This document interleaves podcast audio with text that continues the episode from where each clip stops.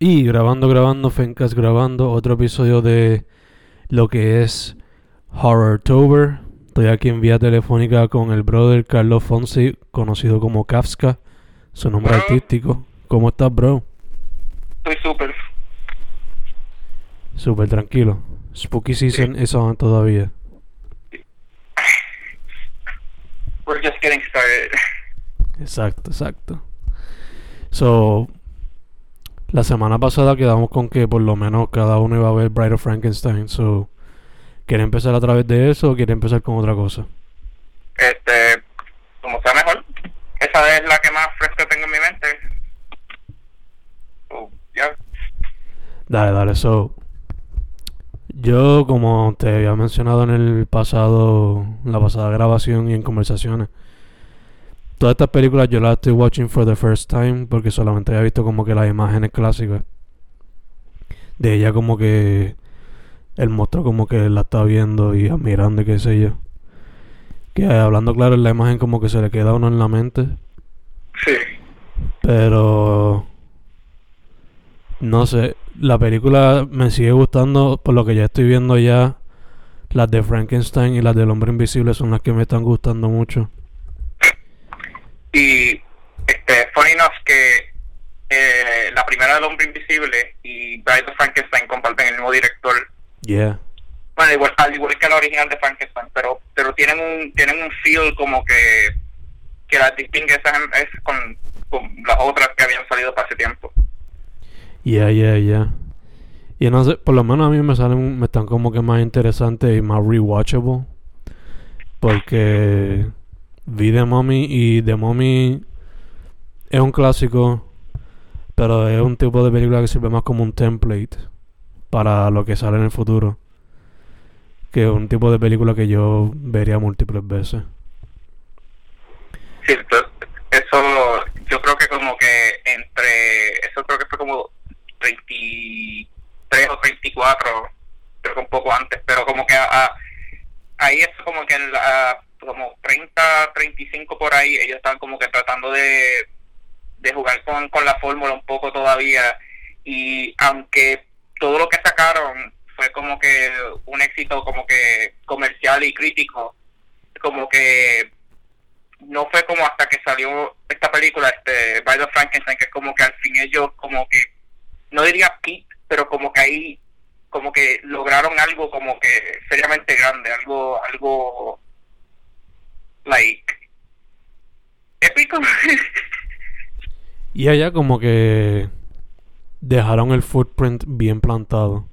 Como que sure, Dracula, Frankenstein fueron como que las que lo empezaron a hacer el pop, pero esta fue como que la que lo puso firme, como que sí, esto va a seguir pasando y vamos a ir por unos cuantos años. Exacto, como que la otra eran todavía jugando con esta fórmula a ver qué funcionaba y qué no.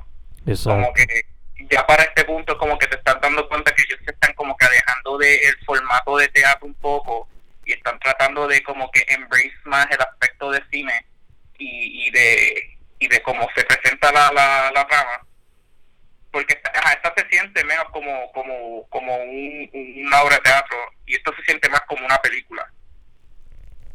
Ya, de hecho algo que me encanta que me mató de la risa fue el principio que sale Mary Shelley.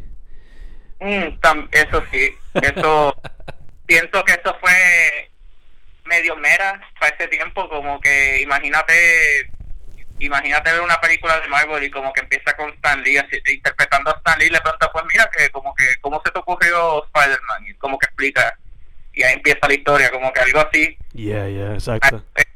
Y es brutal que añadieron eso, como que tratan de usar eso como para explicar porque como que tomaron ciertas libertades con la primera película y lo hacen parecer como si que es un borrador del libro y como que ya tiene otras cosas que querían incorporar y entonces esta película es como que enseñando las escenas que son como que escenas que sí están en el libro pero que no aparecieron en la primera película. Me gustó eso también, es como que crea este tipo de como que alternate history.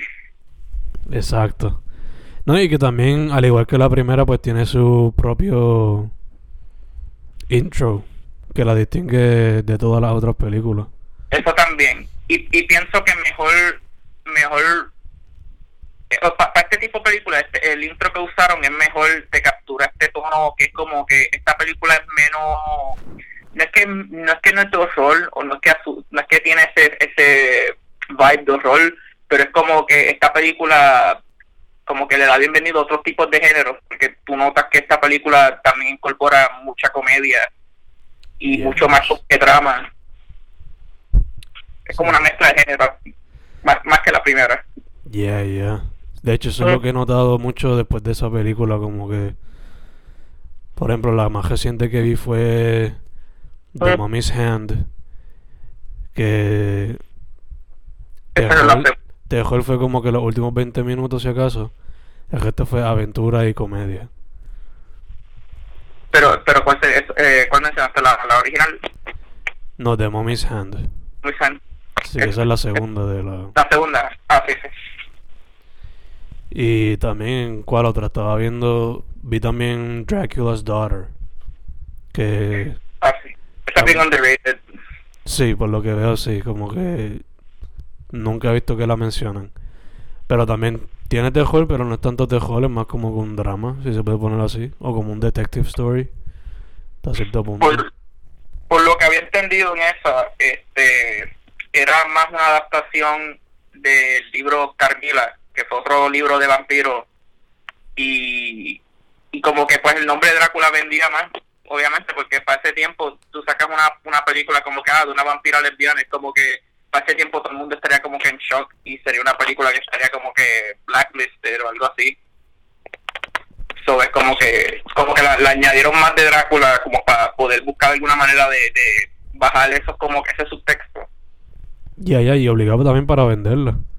O sea, tenían el éxito ese de Drácula, so why not meterla ahí también.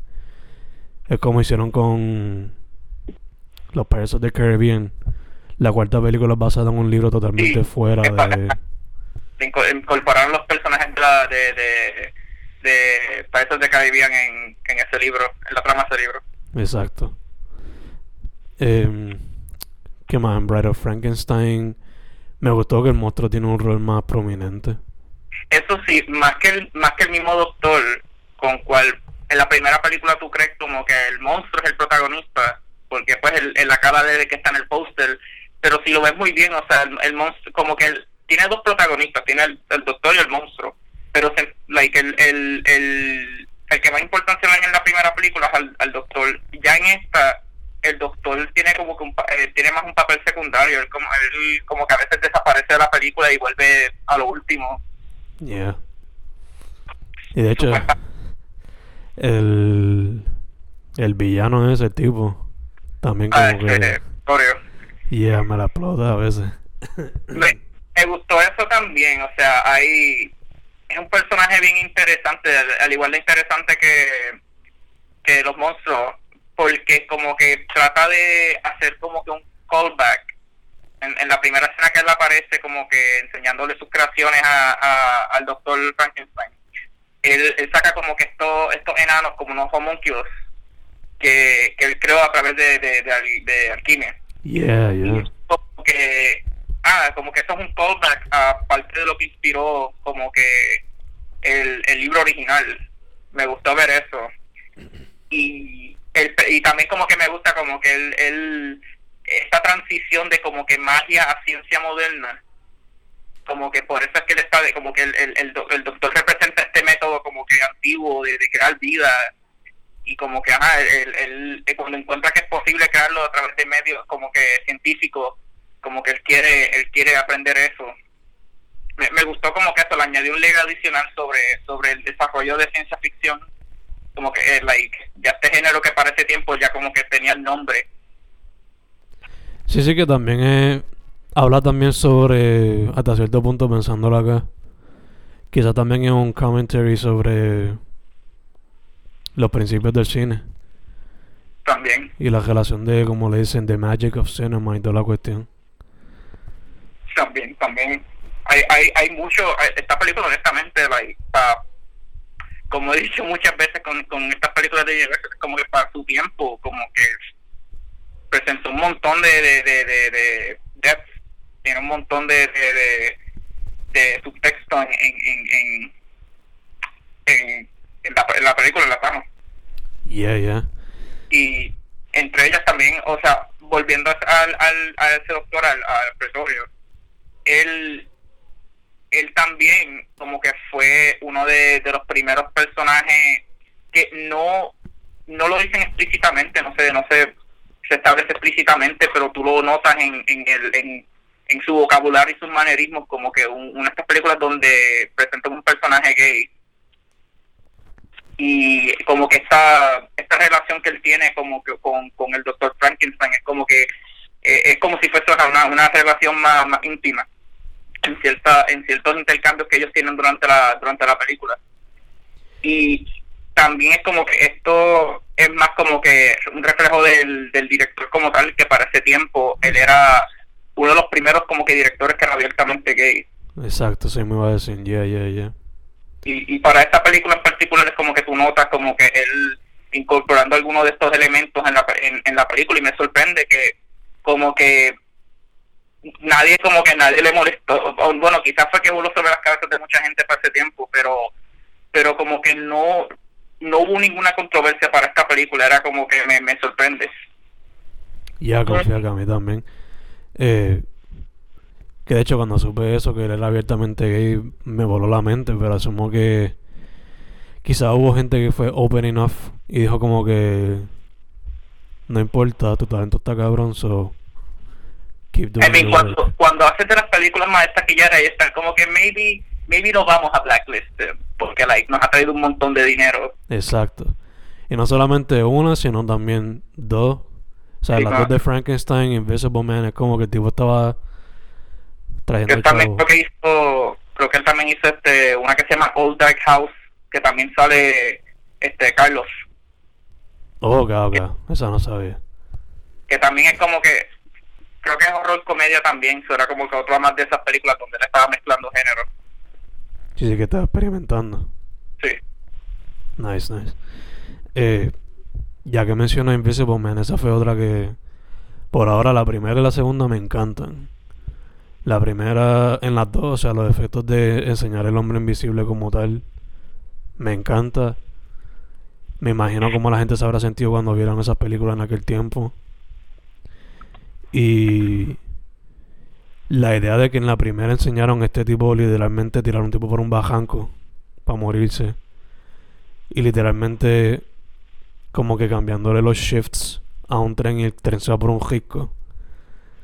Como que diablos, se atrevieron a hacer esa loquera para ese tiempo. So. Sí, era como que ya a principios de como que lo del Stuntman como que se estaba también formando más para ese tiempo.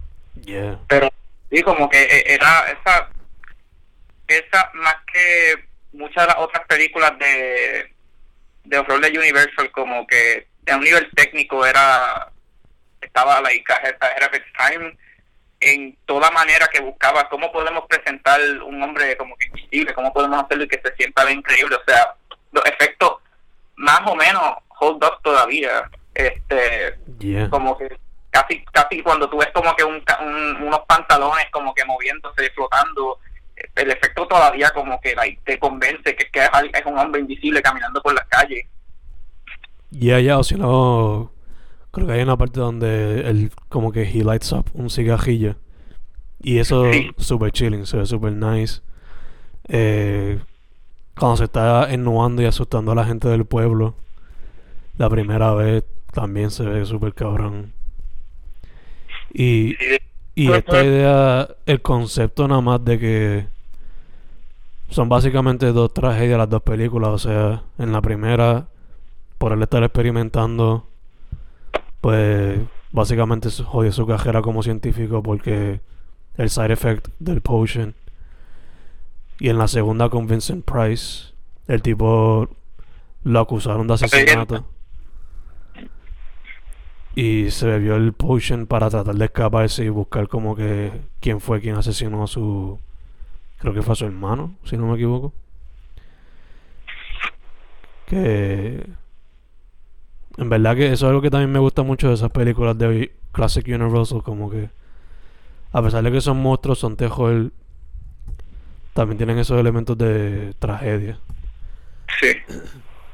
Yo, la semana pasada terminé rewatching el remake que sacaron, no la de Kevin Bacon, la de Blumhouse, que sacaron el año este año. Sí, que está bien cabrón. Manto, es de verdad, es como que eso mismo que dices, es como que hay un aspecto de terror, hay un aspecto de ciencia ficción, y de suspenso, pero at its core es como que es una drama, es una tragedia, o sea, esa película hace un muy buen trabajo como que presentando esta historia de como que el efecto psicológico que se le puede presentar a alguien como que con esto, es como que es más un allegory para como que gaslighting y manipulación, y yo pienso que es como que el hombre invisible es perfecto para crear ese tipo de historias, y pienso que hicieron un muy buen trabajo preservando como que eso, ese sentido de como que de esa combinación de como horror, ciencia ficción, tragedia, como que capturó eso de lo original, aunque pues removió la comedia. Sí. Lo cual pienso que es para esta mejor que no la pusieran porque iba a quedar bien fuera de sitio. Exacto. Pero como quiera, o sea,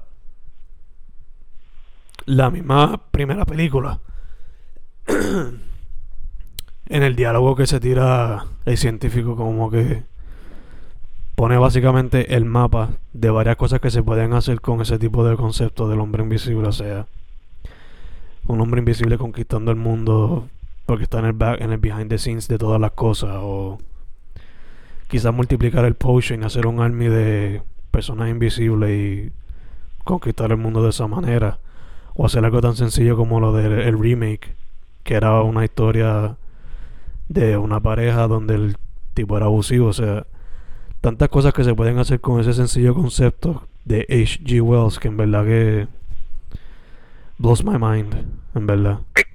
Es como que algo, eso que está presente en estas adaptaciones, como que la libertad que un individuo puede tener al ser invisible y todas las posibilidades que se presentan por eso, como que qué va a hacer con eso, para qué va a usar esa habilidad, qué intenciones tiene, y sí, como que me sorprende que muchas de estas adaptaciones de ese libro, o sea, las de Universal, la del remake del 2000, la de este remake nuevo, como que todos presentan un buen concepto en como que en qué hacer con esa idea, que me gusta.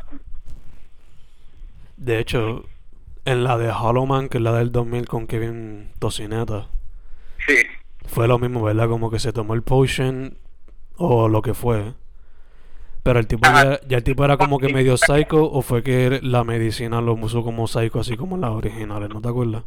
Sí, eso también me gustó, que es como que es bien difícil saber si ese comportamiento como que violento de él viene del serum, o si ya lo estaba, como que ya tenía eso, y como que tras ser invisible, como que el snap. Yo pienso que esa película como que es bien underrated, porque para el tiempo que salió, todo el mundo lo que estaba prestándole más atención eran los efectos especiales, y es cierto que ya para el final de la película básicamente se convierte en un rip-off de Alien, como que está el hombre invisible suelto en la base y nos está matando uno por uno. Spoiler, fue una película de 20 años ya.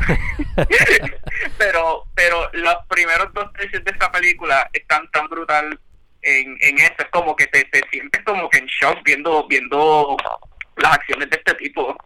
Yeah.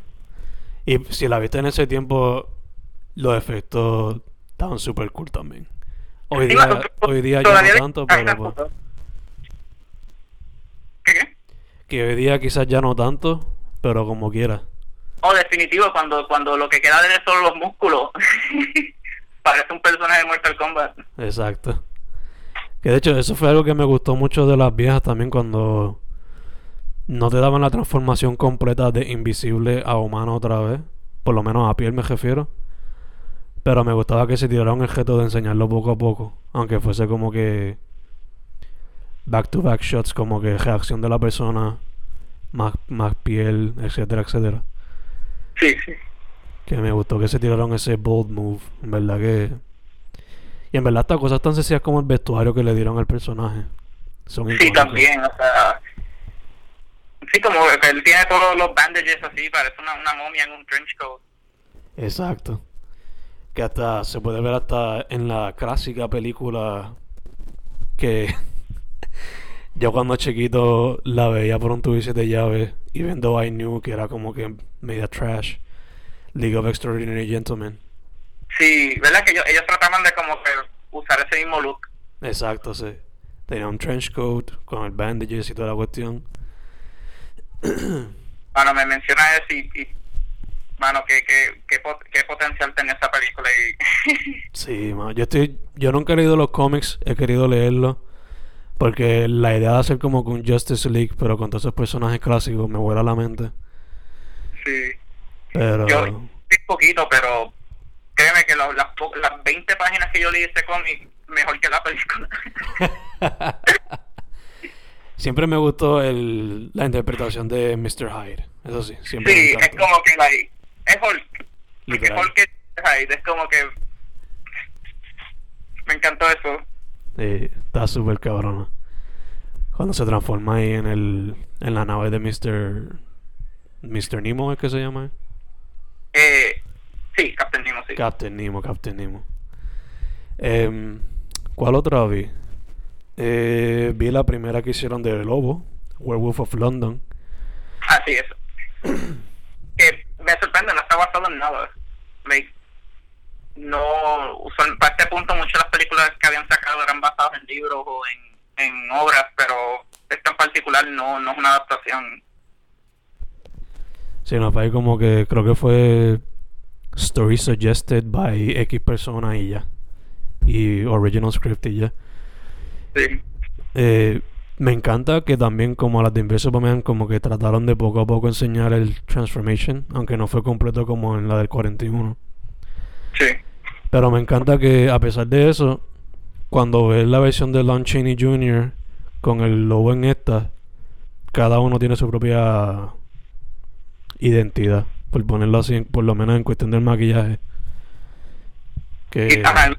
sí, porque ya para, yo creo que esos tienen un gap de como 4 o 5 años. Sí, creo que es 5, ¿no? Sí. Sí, eso ya para el Hombre Lobo, como que tú notas el maquillaje mucho más detallado. Es mucho más como que espero. Exacto. La pregunta mía también es que debería, porque yo tengo por ahí la película, tendría que quizás rewatch.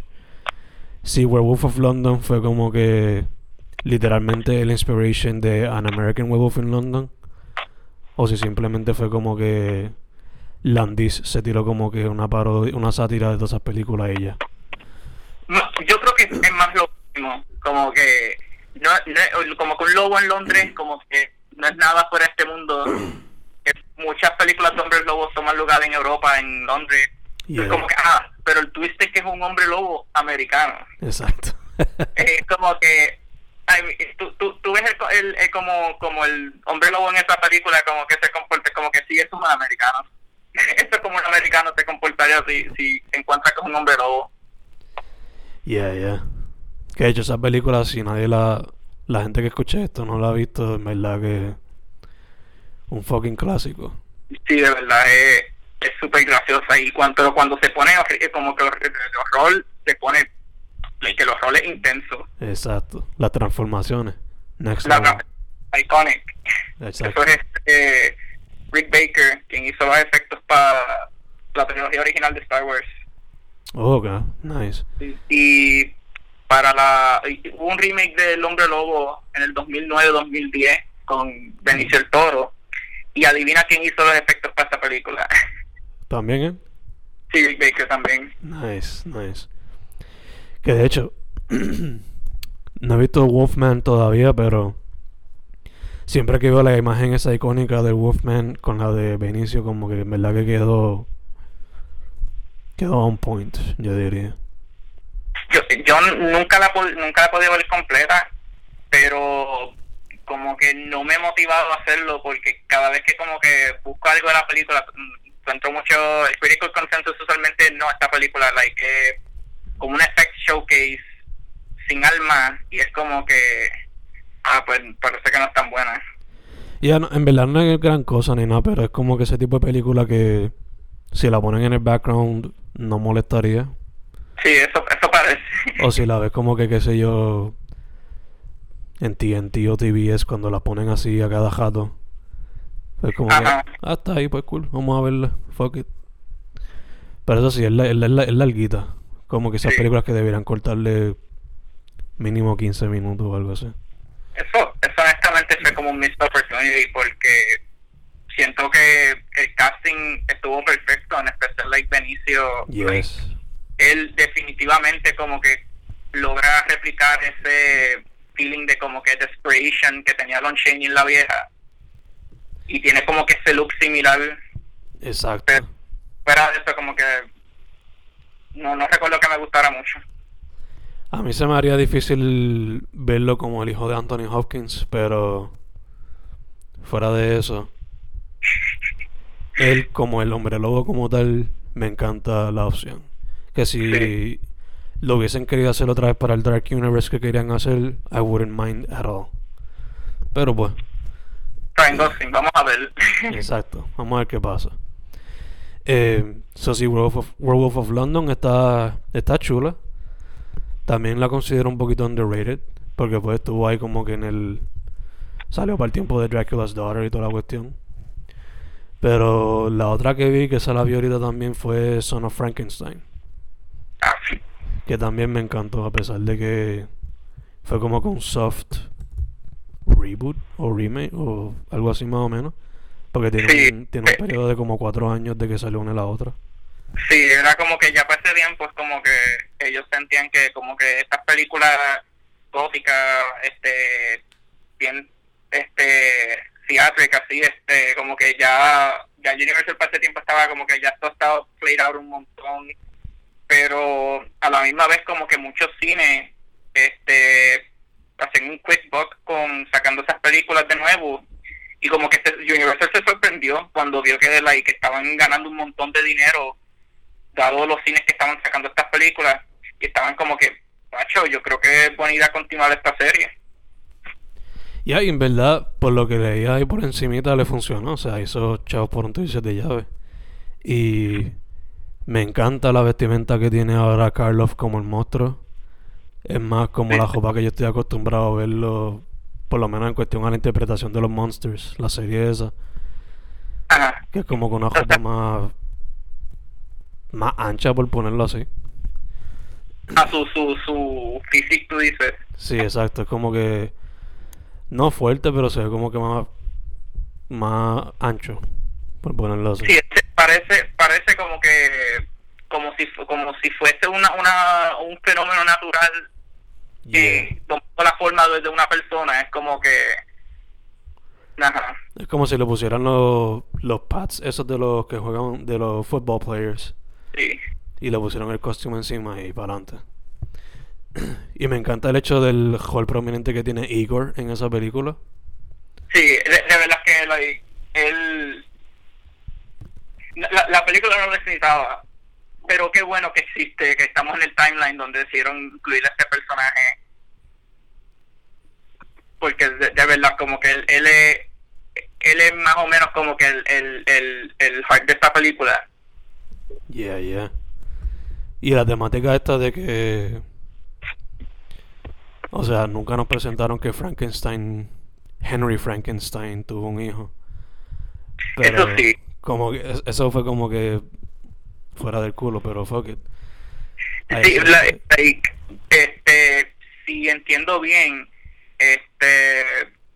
creo que la razón, o sea, la razón por qué Henry no aparece y decidieron cómo hacerlo sobre el hijo de Frankenstein, creo que antes de que esta película entrara en producción, el actor que interpretó al doctor Frankenstein en las primeras dos se murió.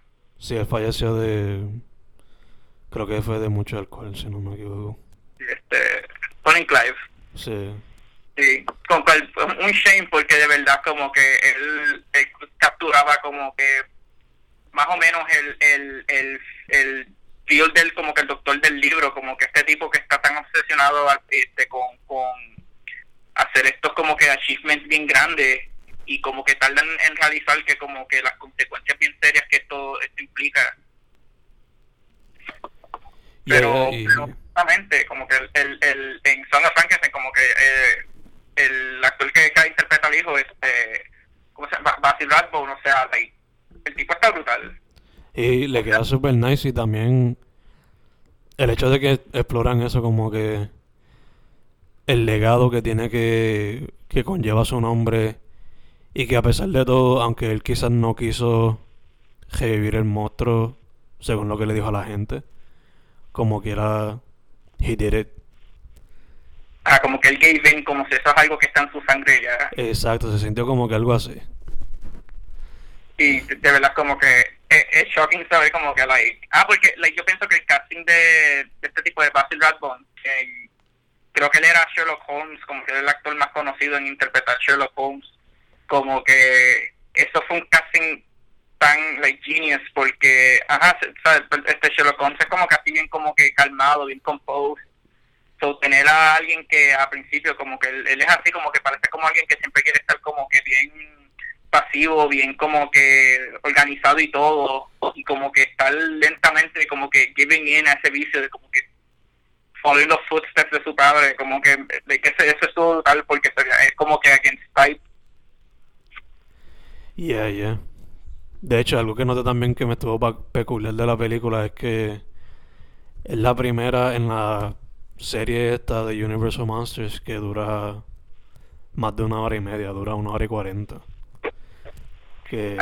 creo que es lo único que no me gusta esta película. Sí, o sea, pudo haber sido mucho más corta, pero... Again, me vuela la mente. Porque pues si tenían ya como que esta fórmula de no pasarse de 1 hora y 20 o algo así... Pues me sorprendió que se extendieron tanto. Pero either way, I like the movie a lot. No es como que... No sería rewatchable para mí. I would watch it again muchas veces. Sí, por lo menos en rewatch, like, no es igual de buena que las primeras dos, pero... Ah, no, jamás. Definitivamente no es ni average ni below average. Es como que bastante buena y puede estar on its own. Y o sea, algo que... Again, en Invisible Man me encanta el concepto de lo que puede hacer una persona con ese tipo de poder. Y en estas 3 de Frankenstein me encanta cómo siguen explorando lo de... el hombre queriendo ser Dios, básicamente. Sí. Que... esa es básicamente la idea de Frankenstein, pero hay otras películas que... eso básicamente lo tiran por la culata. Simplemente sí, para hacer una película de juego. Tenemos que ver el monstruo, como que se olvidan de eso, de las consecuencias de jugar Dios. Exacto. Y es como que no, queremos ver al monstruo romper cosas y quemar cosas, es como que... Se nota que como que la prioridad del estudio en las películas que vinieron después, en donde favorecían eso más que explorar algún tipo de tema serio. Exacto. Poner la gente a pensar y balancearlo con el entretenimiento que ya tenían. Sí. ¿Qué más? Te dije de Mummy's Hand, esa la vi ahorita, en verdad que es la más decepcionante que he visto. No me gustó para nada. Yo pienso que muchas de esas de la momia son, por lo menos con la excepción de la primera, como que de la segunda en adelante, creo que se pusieron como que bien formulaic, y creo que de ahí en adelante las películas duraban creo que 1 hora o menos. Sí, esta duraba 1 hora y 7 minutos, algo así. Wow. Sí. Eso sí, me encanta el diseño que tiene la momia nueva. No me acuerdo el nombre ahora. Creo que se llama Caris o algo así, yo no sé. Ajá, Caris. Me encanta que, aunque son como que pequeños detalles, se diferencia a la de Karloff. Pero story-wise, verdad que, buah. Es disposable, de verdad. Sí. Me encanta que presenta como que un personaje femenino who can actually kick your ass. Que eso eventually pues se ve en las de Brendan Fraser también.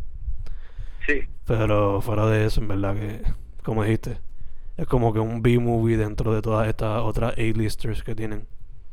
Sí.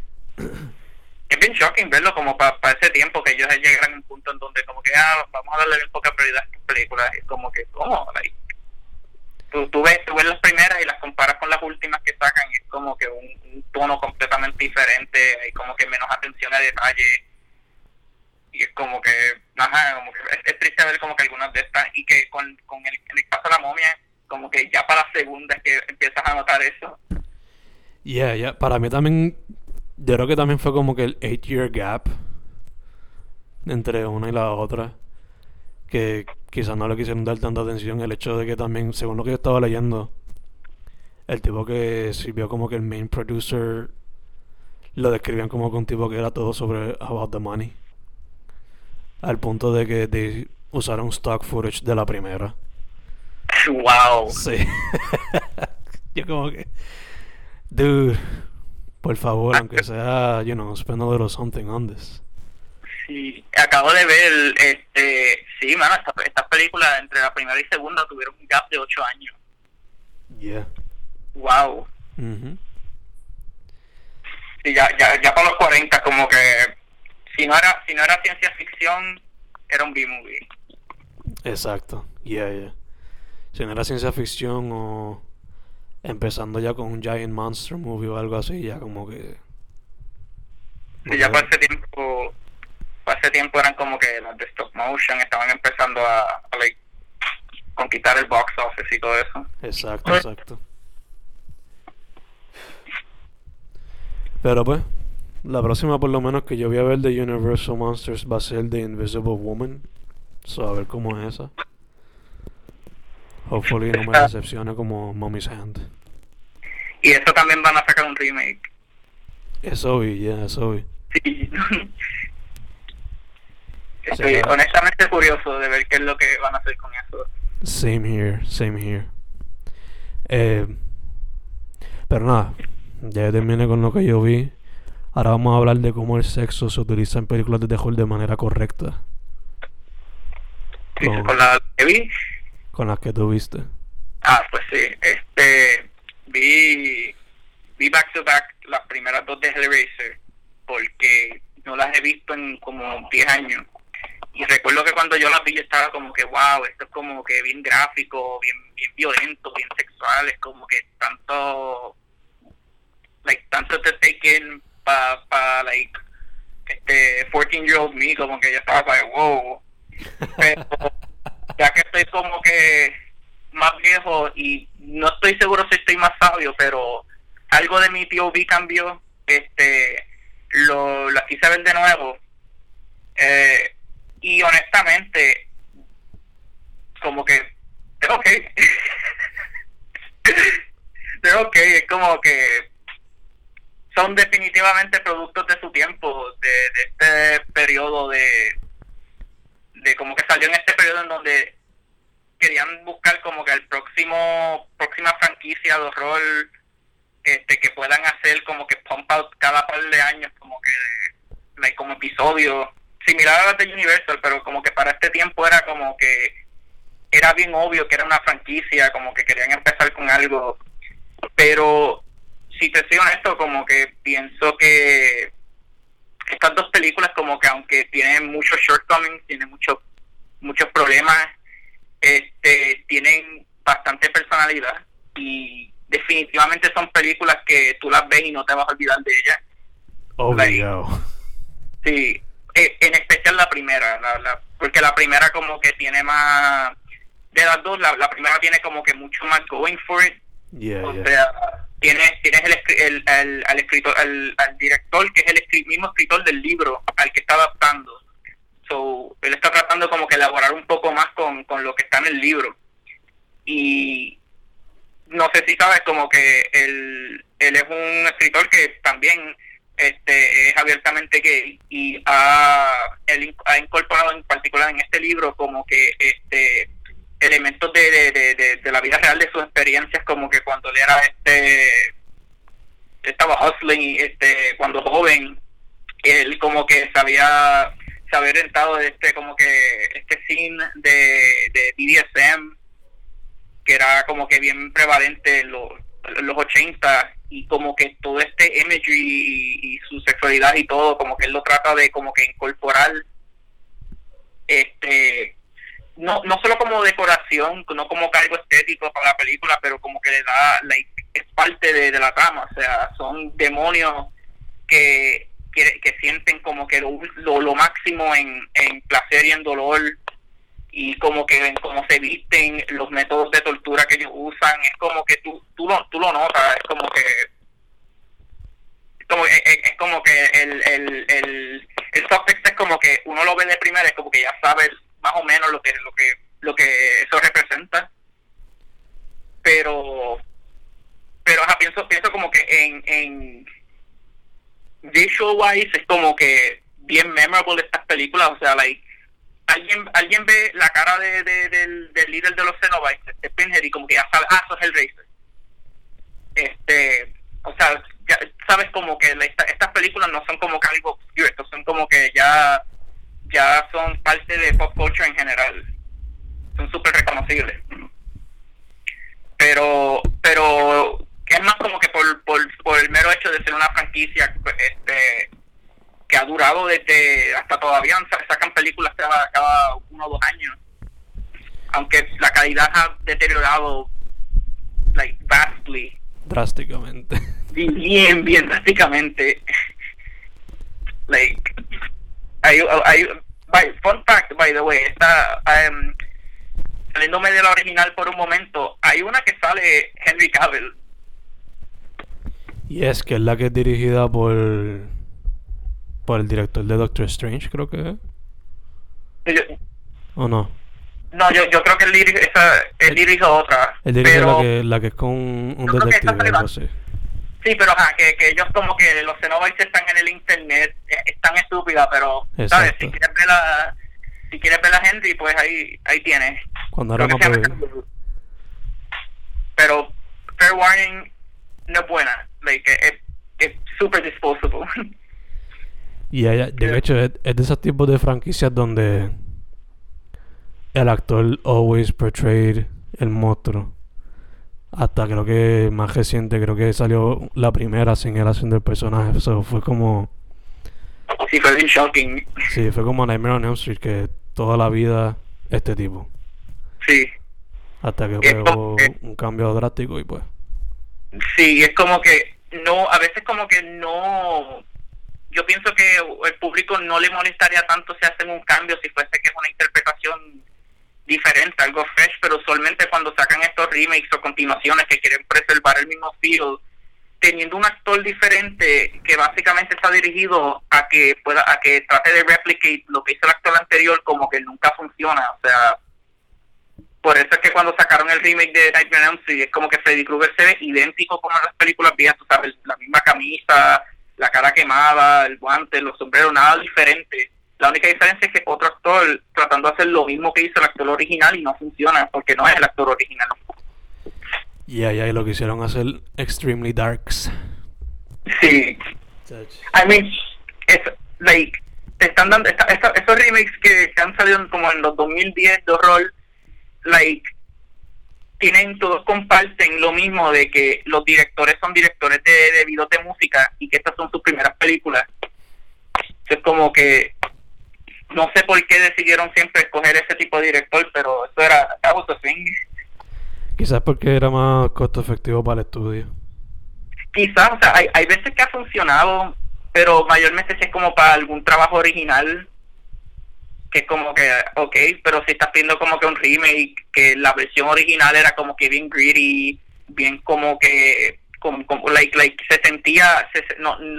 sentía como que algo tan polished, estos tipos de películas que estaban haciendo remakes, como que eran unas películas que tienen un charm único, dado en cómo eran dirigidas y filmadas y todo, que cuando consigues estos directores que están como que dirigiéndolo de la manera más glossy, polished posible, algo se pierde. Con lo puesto un poco como que contradictorio con el statement que diré, que yo pienso que Hellraiser merece un remake, de verdad. De todas estas películas de horror que han sacado en los 80, esta es la que más se lo merece, porque es que hay tanto que se puede sacar de aquí, y esta película, like, el presupuesto en realidad no fue tan grande, era $1 millón solamente.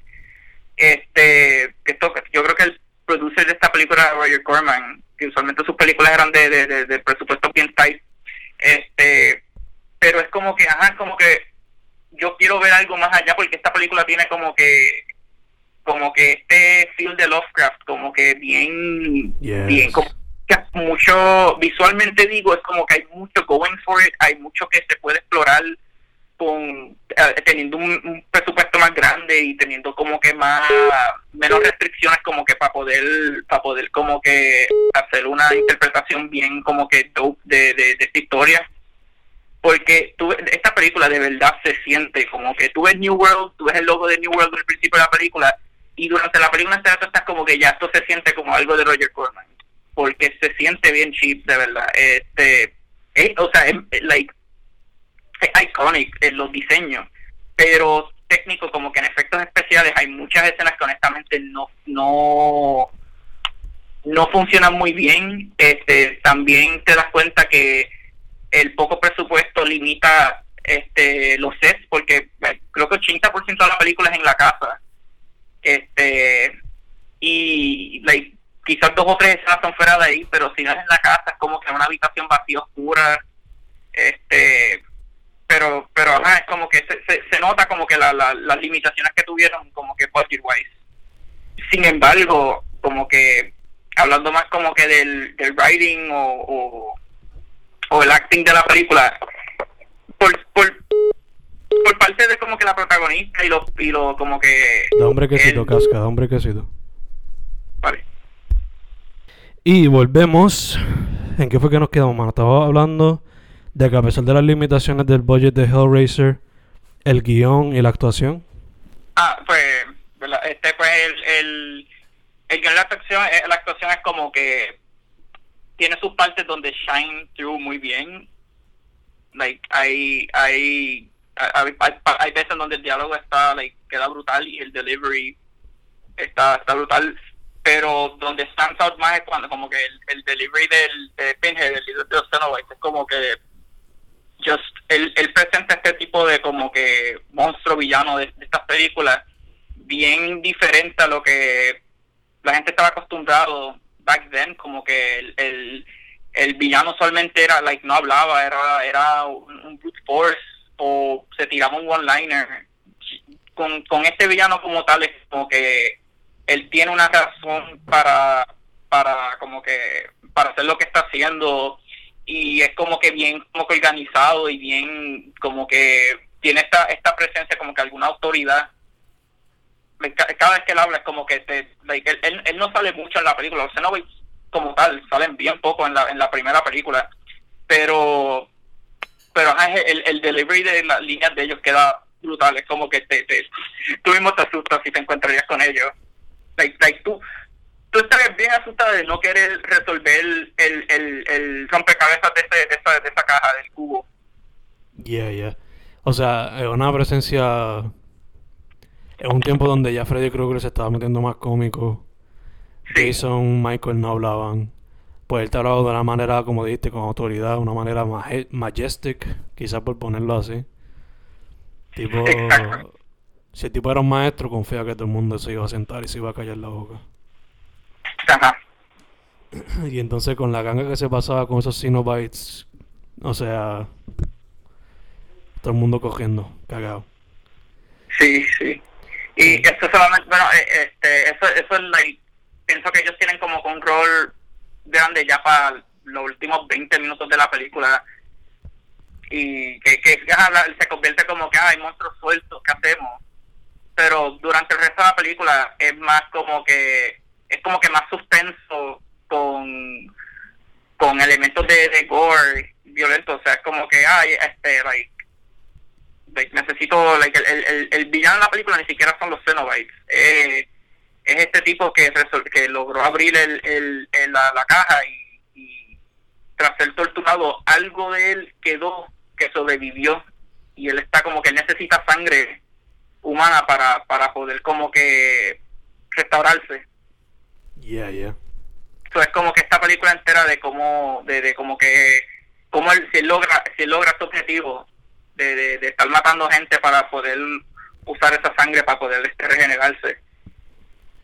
Pero eso como que más o menos se abandona ya para que voy ahora para la próxima, ya para la segunda película, eso es como que se abandona. Ya en la 2, que se llama Hellbound, el focus es más en los Cenobites que en como que ese antagonista de la primera película, creo que se llama Frank. En la segunda, él casi ni sale, él sale como por 2 o 3 minutos en la película y se olvidan de él, porque pues los Cenobites son lo que pusieron en los posters, so vamos a hacer la segunda más sobre los Cenobites. Exacto. Pero pienso que como igual que la primera, el budget trae tantas restricciones, porque hay mucho en esta película que es como que on paper suena bien cool, o sea, el que ellos viajan al infierno y que el infierno es como si fuese este laberinto, on paper eso suena cool, eso suena como que ¿sabes qué? Eso es algo que me motiva a querer ver un follow-up a esta película, pero cuando llegas al infierno son 2 pasillos y nada más. Exacto, como dijiste, los límites del budget como que no le permiten explorar todo lo que quizás querían. Sí. Y a mí, como tú dijiste ahorita, el hecho de que es como que bien Lovecraftian me vuela la mente, y yo creo que yo vi como que la serie entera hace 2 o 3 añitos y ver eso así como que me decepcionó. Pero pues asumo que la gente back then se lo comieron como ajo y habichuela y por eso hicieron tantas después, o sea. Sí, para este tiempo las películas violentas así, horror, era como que el craze. O sea, estas películas en cine quizás no eran la gran cosa, pero en video, yes, eso era, se lo comían como dulce. Exacto. Pero en otra cosa que como que también hace que esta película como que termina siendo inferior a la primera, porque es como que usualmente standard, la continuación es inferior a la primera, pero en esta es como que hace algo que como que más o menos le quita un poco del miedo a los Cenobites, y es como que te explican lo que son. O sea, te enseñan al principio de la película que son humanos, que han sido torturados a un punto que ellos perdieron su humanidad. Exacto. Y es como que es cool saber algo sobre ellos, pero kinda defeats el ángulo ese de los Lovecraftian, de como que estás explicando mucho de ellos y ya eso le quita como que el miedo, ya eso le quita el misterio, porque ya para la primera película te dicen que ellos existen desde siglos, milenios, eternidad, quién sabe. Pero entonces en esta es como que esto es un tipo de los 40, esto es una tipa de como que los 80, es como que ya eso te quita como que el susto, es como que no sé, como que te los hacen muy humanos. Porque al final de la película ellos básicamente ayudan a la protagonista, porque el villano de la película, a lo último como que hace un cambio, y no son los Cenobites, sino como que este doctor que él como que quiere sacrificar a sus pacientes, y como que él mismo se convierte en como un mutante Cenobite. Es algo ahí asqueroso, pero como que es raro, como que es difícil saber como que qué se supone que yo tema en esta película, porque es como que bien all over the place, es como que un montón de ideas que pueden funcionar, pero solo son casi todo es algo que en papel funcionaría, pero en execution no tanto. Exacto. Es el tipo de película que es como que, por lo menos para mí, es como la que te dije de Wolfman, es como que se nota el potencial. Se nota que puede haber algo cool aquí, pero no paso, por lo tanto quizás puedo ponerla de background. Ajá. Y no me molestaría verla. Pero ya, te entiendo full. No son películas nada como tal, son simplemente como que ahora uno se da cuenta más como que los shortcomings de estas películas. La franquicia en general, pero a la misma vez como que personalmente pienso como que tú ves las primeras dos, una después de la otra, vale la pena, pero honestamente no lo encuentro como un rewatch, sino como algo para poner en el background. Exacto. Si acaso, si quieres ver como que las escenas con los monstruos, pues búscalas en YouTube, porque obligado están en YouTube. Sí. Ese tipo de situación. Además de esa, ¿alguna otra que has llegado a ver o que recomendaría a los peoples? Pues hay una que no, no la recomiendo tanto. He tenido experiencias donde le enseño esta película a algunas amistades, como que, no me encantó, pero yo honestamente me encantó bastante. Se llama Bone Tomahawk. Es creo que es del 2015. Es una película de un western horror con Kurt Russell. Y déjame decirte, es buena, es bastante buena, pero creo que lo que como que causa esa división de como que opiniones es que la dirección es como que bien amateurish, en especial con una película que tiene un cast de muchos actores reconocidos, pero por suerte como que el guión y el diálogo es bastante bueno y trata de hacer un buen trabajo como que combinando o transicionando de un género a otro. Pero te voy a decir, hay un par de escenas ahí que son, yo no voy a entrar en detalle para nada, que tienes que verlo cuando si te interesa ver la película. Be warned que hay unas escenas que son bien violentas. Okay. Yo todavía no la he visto, pero la tengo ahí como que en el list. Creo que está en Amazon y quizás en Hulu, pero son los dos sitios que la he visto. Okay. La describe como que un horror western. Sería más en el sentido como... Tengo tres versiones diferentes. ¿Sería como que un Southern Gothic? ¿O sería como que un From Dusk Till Dawn? ¿O sería como que...? Lo más cerca que lo puedo poner es como Predator, como que empieza como una película acción y en lo que sigue es como que esta película de survival con elementos de horror, algo así. Como que From Dusk Till Dawn un poco, pero... como vamos a decir como esas dos, pero la transición de un género al otro es como que fluye bastante natural, no se siente como que te toma completamente por sorpresa. Okay, te entiendo. Sí, me recuerda también un poco, cuando lo describes de esa manera, me recuerda a la serie esta de HBO, la que era con Matthew McConaughey y con Woody Harrelson. True Detective, que a veces, por lo regular, pues es un crime story, un drama, pero cuando hay escenas que son como que tipo de horror, fluye súper cabrón, no se nota como que un shift bien exagerado, como que parte del universo.